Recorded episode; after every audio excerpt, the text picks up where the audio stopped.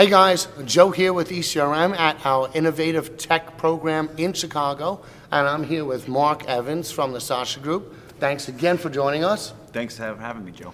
So Mark gave a great presentation here on marketing for 2020 and beyond, and we're going to talk about some of the takeaways from that presentation, but in the context of founder-led brands who have a limited budget to work with, uh, and we're going to give some some uh, overview of different themes that they should be addressing, and as well as get into some of the practical uh, in the dirt stuff. So uh, I guess to, to start off, um, can you talk a little bit about some of the principles that you know around uh, uh, marketing? You, know, you, you, talked about a human-centered approach. can you elaborate on that?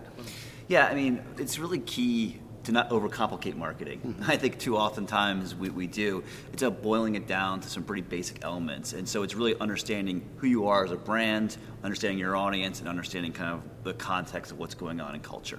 So, you know, being able to first kind of take a human-centric approach to it, you know, understand what's the best way to be able to connect with audiences, being able to understand languages, understand kind of what's going on in their world, mm. and be able to do it in something that's not kind of tone deaf um, being able to really understand kind of the a culture of what's going on. You know, whether it's trends, uh, whether you know things going on in the news, but being aware of what the world looks like and having empathy for what's going on or what sort of uh, experiences they're going through. So very fundamental, basic things mm-hmm. that you know we often I think know as human beings, but often forget as marketers. Gotcha. So like now in the context of coronavirus, obviously you don't want to you know, take advantage of that to, to you know, boost your exposure. But if you have something that's relevant in the context, if you have a healthcare p- products or something that's relevant, you can, you know, now's the time to kind of Absolutely. focus on. Yeah, certainly. Gotcha. And, and, and also human centered. I mean, we're all people when it comes down to We're doing business with people, not companies. And I think that's something that uh, a lot of people get torn between. It's like, okay, well, we got a company account and we got a, my account, and which one should I use? And I think it should be both, right? Mm-hmm. Yeah, I mean, certainly you have you know the the brand uh, being able to kind of put out and tell that story.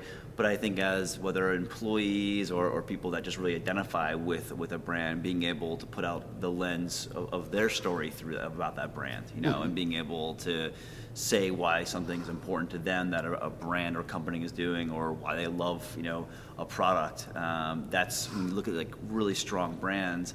They have really strong communities, mm-hmm. um, and it's because they've been able to connect with them and, and be able to bring to life their story through their own lens.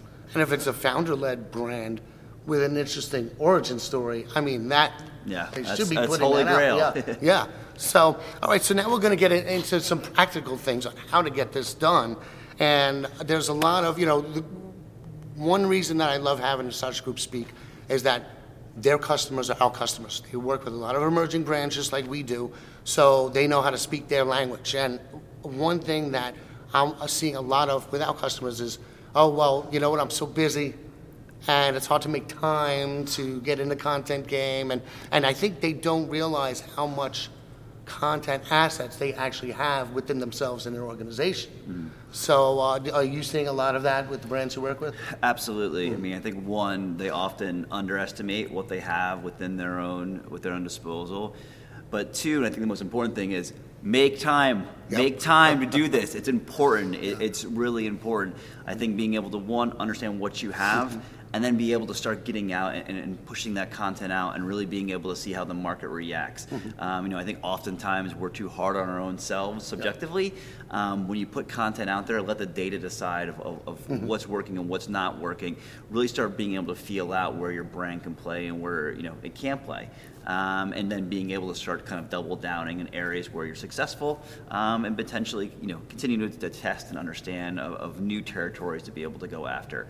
But it really is you know making the time to be able to do it. It's not going to be something that's going to happen overnight. Mm-hmm. It's about this long game of repetition and being able to build a cadence in order for you to be able to, you know, establish, you know, a brand, establish a following, and, and connecting with your audiences. One thing I recommended um, to a couple of brands is scheduling their content the way they would schedule a yeah, meeting. You know, it. it's part of your business development efforts. So one hour a day, if you have one hour a week, still one hour uh, consistent, and just put it on the schedule as if it was a sales call, mm-hmm. and then just get it done. And you know, the other thing when it comes to just getting it done, a lot of people worry. I mean, sure, you want quality content, but I think they mistake quality for being like Hollywood broadcast quality versus delivering value, and that holds them back. So, uh, you know, I I think done is better than perfect if perfect means, you know, they're going to be working on it forever. Mm-hmm. So, one example I give is okay, rather than taking 30 days to make that one perfect video, do one video a day and improve each one. And then by the time you get to number 30, it'll be just as good, but you'll have 29 others floating around. And the crazy thing is, think about how many opportunities you've missed out on Yeah. Over the fact that you haven't put anything into market over that time period. Hmm. You know, you never know. I mean, the world's a really interesting place, and you never know. And, and I think being able to get content out there, being able to, you know, the insights or, or, or tidbits that come about from you know people reacting to content or things going down a different way than you uh, you planned. You know, staying out of the market is like sitting on the bench. Yes. You know, Yeah. like you can't you can't go out there and, and, and score if you're sitting on the bench. And Nope. so it's imperative to be able to get content out there, get those reps. Um, and the thing is too, even with like founder level, you know, I, I often say to them, it's like just go out and even comment on, on posts, Mm-hmm. uh, uh, whether it's an influencer's post or someone within your community. Just being able to get your, your, your name and identity out there. Like it's not even about producing content, just being able to get there and to your point, bringing some value to a community and being seen as a, as a thought leader and someone who understands a, a certain discipline. That's a great point. They don't think of commenting on somebody else's post as content, but it Yeah. really is. It really is, and it has the same effect. It's getting you out there. It's, you know, I, I always see that, you know, whenever I'm commenting on other people's content, I'll get a lot more reactions. I'll get more followers coming in from that. Absolutely. And, uh, and again, it takes time, but you know what? You're lying in bed before you go before you go to sleep. just go on there for you know. I Yeah. use my downtime, and then I'll just go and and. But besides, the other thing is, and Gary talks about this all the time. I learned so much from reading other people's comments, Uh-huh. and there's gold mine in there. You just have to take the time and do it. But it's no different than if you're here at a networking function. You're at a dinner, you bounce from one group to another, you have conversations. Yeah. Same thing, but it's online. Hmm. So, so you- now we'll get, you know, as far as the content itself, now here at ECRM, we don't have a big, you know, content budget. I don't have any budget. It's just me. I have to put all these things together. And sure, we have help from the, the marketing team, but, you know, we, we're very limited in our resources. But, you know, we've managed to find ways of band-aiding stuff together. And a lot of that has come from, you know, following you guys and Gary uh, Vee's content and his advice on how to do this. So the principle, talk about the principle of hero content, because that's what we, we use that a lot. Yeah, absolutely. I think when you talk to someone and talking about creating content, it's a very daunting task. Mm-hmm. And they're like, I don't have time for this.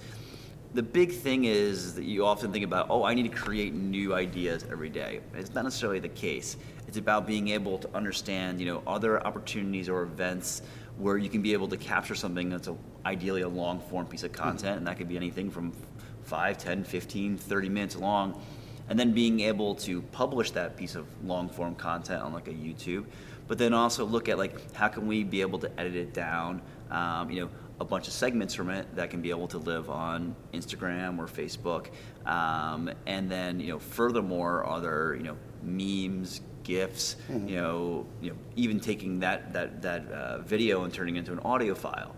But all of a sudden, you have this whole quiver of assets from one simple, mm-hmm. you know, piece of content, and that allows you to be able to have, you know, content you can use throughout a, a certain time period, but also revisit. And that's one of the big things. Also, is like people build all this content and they feel like once they put it out once, it's done. And it's like, no, my friend, majority of people probably mm-hmm. have not seen this unless you're spending extraordinary marketing, you know, media budgets most people haven't seen it. So you can be able to revisit a lot of this content, and, and more importantly, revisit the content that's done well for you, um, and not walk away from it. And you start really being able to build the stockpile of, of, of assets, so that you're not continually always having to you know, create new stuff. You can be able to take insight from what really worked well and be able to edit it differently, or be able to actually then go down the path of creating something new uh, for your audience based upon that type of idea. And to that point, some people think they worry, about overposting content. And what I tell them is it's impossible to overpost because one, the algorithms favor the viewer, not the poster. So they're only going to get a fraction of what you send. And the people who like your content and engage with it, they're going to see more of it, which is a good thing. And then the people who don't are going to see less of it. And because the algorithms want to keep the viewer on there, and they're not going to put crap in front of them if they don't want to see it. So I always tell them, po- keep posting. You know, over time, the people who want to see it are the ones who are going to see it. Well, it's also it's like how do you get to top of feed? So when mm. you think when you open up that app and being able to have you know your post be top of feed, that comes back to just being able to take a lot of swings of that bat again and being able to have content out there and being able to hopefully have one or two that hit. You know, if you're thinking about an organic environment Yeah. versus a paid environment. And, and uh, from the, to give you an example, a real life example, what Mark was just talking about, here at ECRM, what we do is our hero content, our pillar content, are the video interviews like I'm doing right now. So, well, actually, we'll use this as an example. so I'm interviewing Mark, and we're gonna, I'm gonna take the full video, uh, post it on LinkedIn, post it on YouTube. I'm gonna pull some diamonds from his There's gonna, be a, conversation. there's gonna be a lot of these. Yes, little snippets, and then they're going to go on Instagram and on Twitter. And some of our guys, some of our uh, marketing team will take some screenshots and maybe put some quotes and again post that around. So already it's almost a dozen or more pieces of content.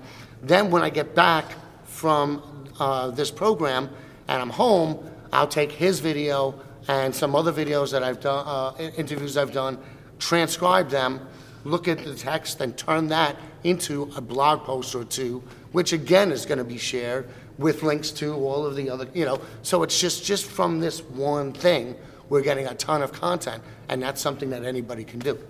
Absolutely. And it's, I'm only using my, uh, you can't see it, but I'm using my iPhone with a condenser mic. That's it. Oh, and by the way, I'm going to rip the audio from this and put it on our podcast platform, which again, use it, I'm using free tools. I'm using a video converter I found on the App Store and the Anchor app, and th- there's my podcast. And we already have 35 up there, and we just launched it a month and a half ago.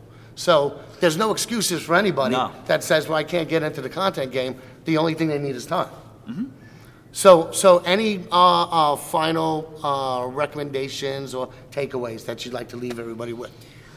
You know, I think it's it's important, you know, to, to understand where your audience is spending time. So really being able, there, there's tremendous amount of digital platforms out there. Being able to uh, understand where your audience is spending time, be able to understand what sort of those uh, out of those platforms, what are the best ones for you to be able to connect with those audiences, uh, to really move against your, your objectives. You know, and that, the fantastic thing is, you know, we live in a very measurable world now, uh, so you can be able to really see effectiveness, but really understanding where they are understanding what sort of platforms you can be able to connect with them, and then being able to start kind of building that brand and being able to test ways to be able to connect with them and continuing refining and maintaining a positive attitude throughout mm-hmm. the whole time period. And, because and it, it's a long-term game too. It's- Exactly. don't- Yeah. It's not going to happen overnight, and it, it's certainly something like you can't get dissuaded when it's a, a week has gone by and you're only getting you know, mm-hmm. three likes on a post. Yeah. You know, or something like that. You know, it, it's the, the long term of being able to build up those experiences and, and being able to hopefully connect with audiences and being able to tell your story will have impact. It will kind of drive your business forward, um, but it really comes back down to that commitment level. And, and it's something we're experiencing ourselves. Um, we're seeing, like last week or two weeks ago, I was in Vegas, and I have all these people coming up to me to say hello, thanking us for our content. And when I go to connect with them, they're not even first degree connections on LinkedIn. so the stuff's floating around, it bounces around, and but but you know it's because we've been doing it consistently for the past couple of years. Yep. And over time, it builds up. You know, not only the, you're delivering the value, but that trust because they're seeing us consistently. So, so remember, it's a long-term game, and uh, just be consistent, make the time, and uh, and and it will, and you know, use the feedback that you're getting from the market itself uh, to determine which content works, which doesn't. So, again, thank you for your insights. Uh, Sasha Group, SashaGroup.com. Uh, or is it the the, The- Sasha Group? thesashagroup.com. TheSashaGroup.com. And thanks again for everything. Thank you.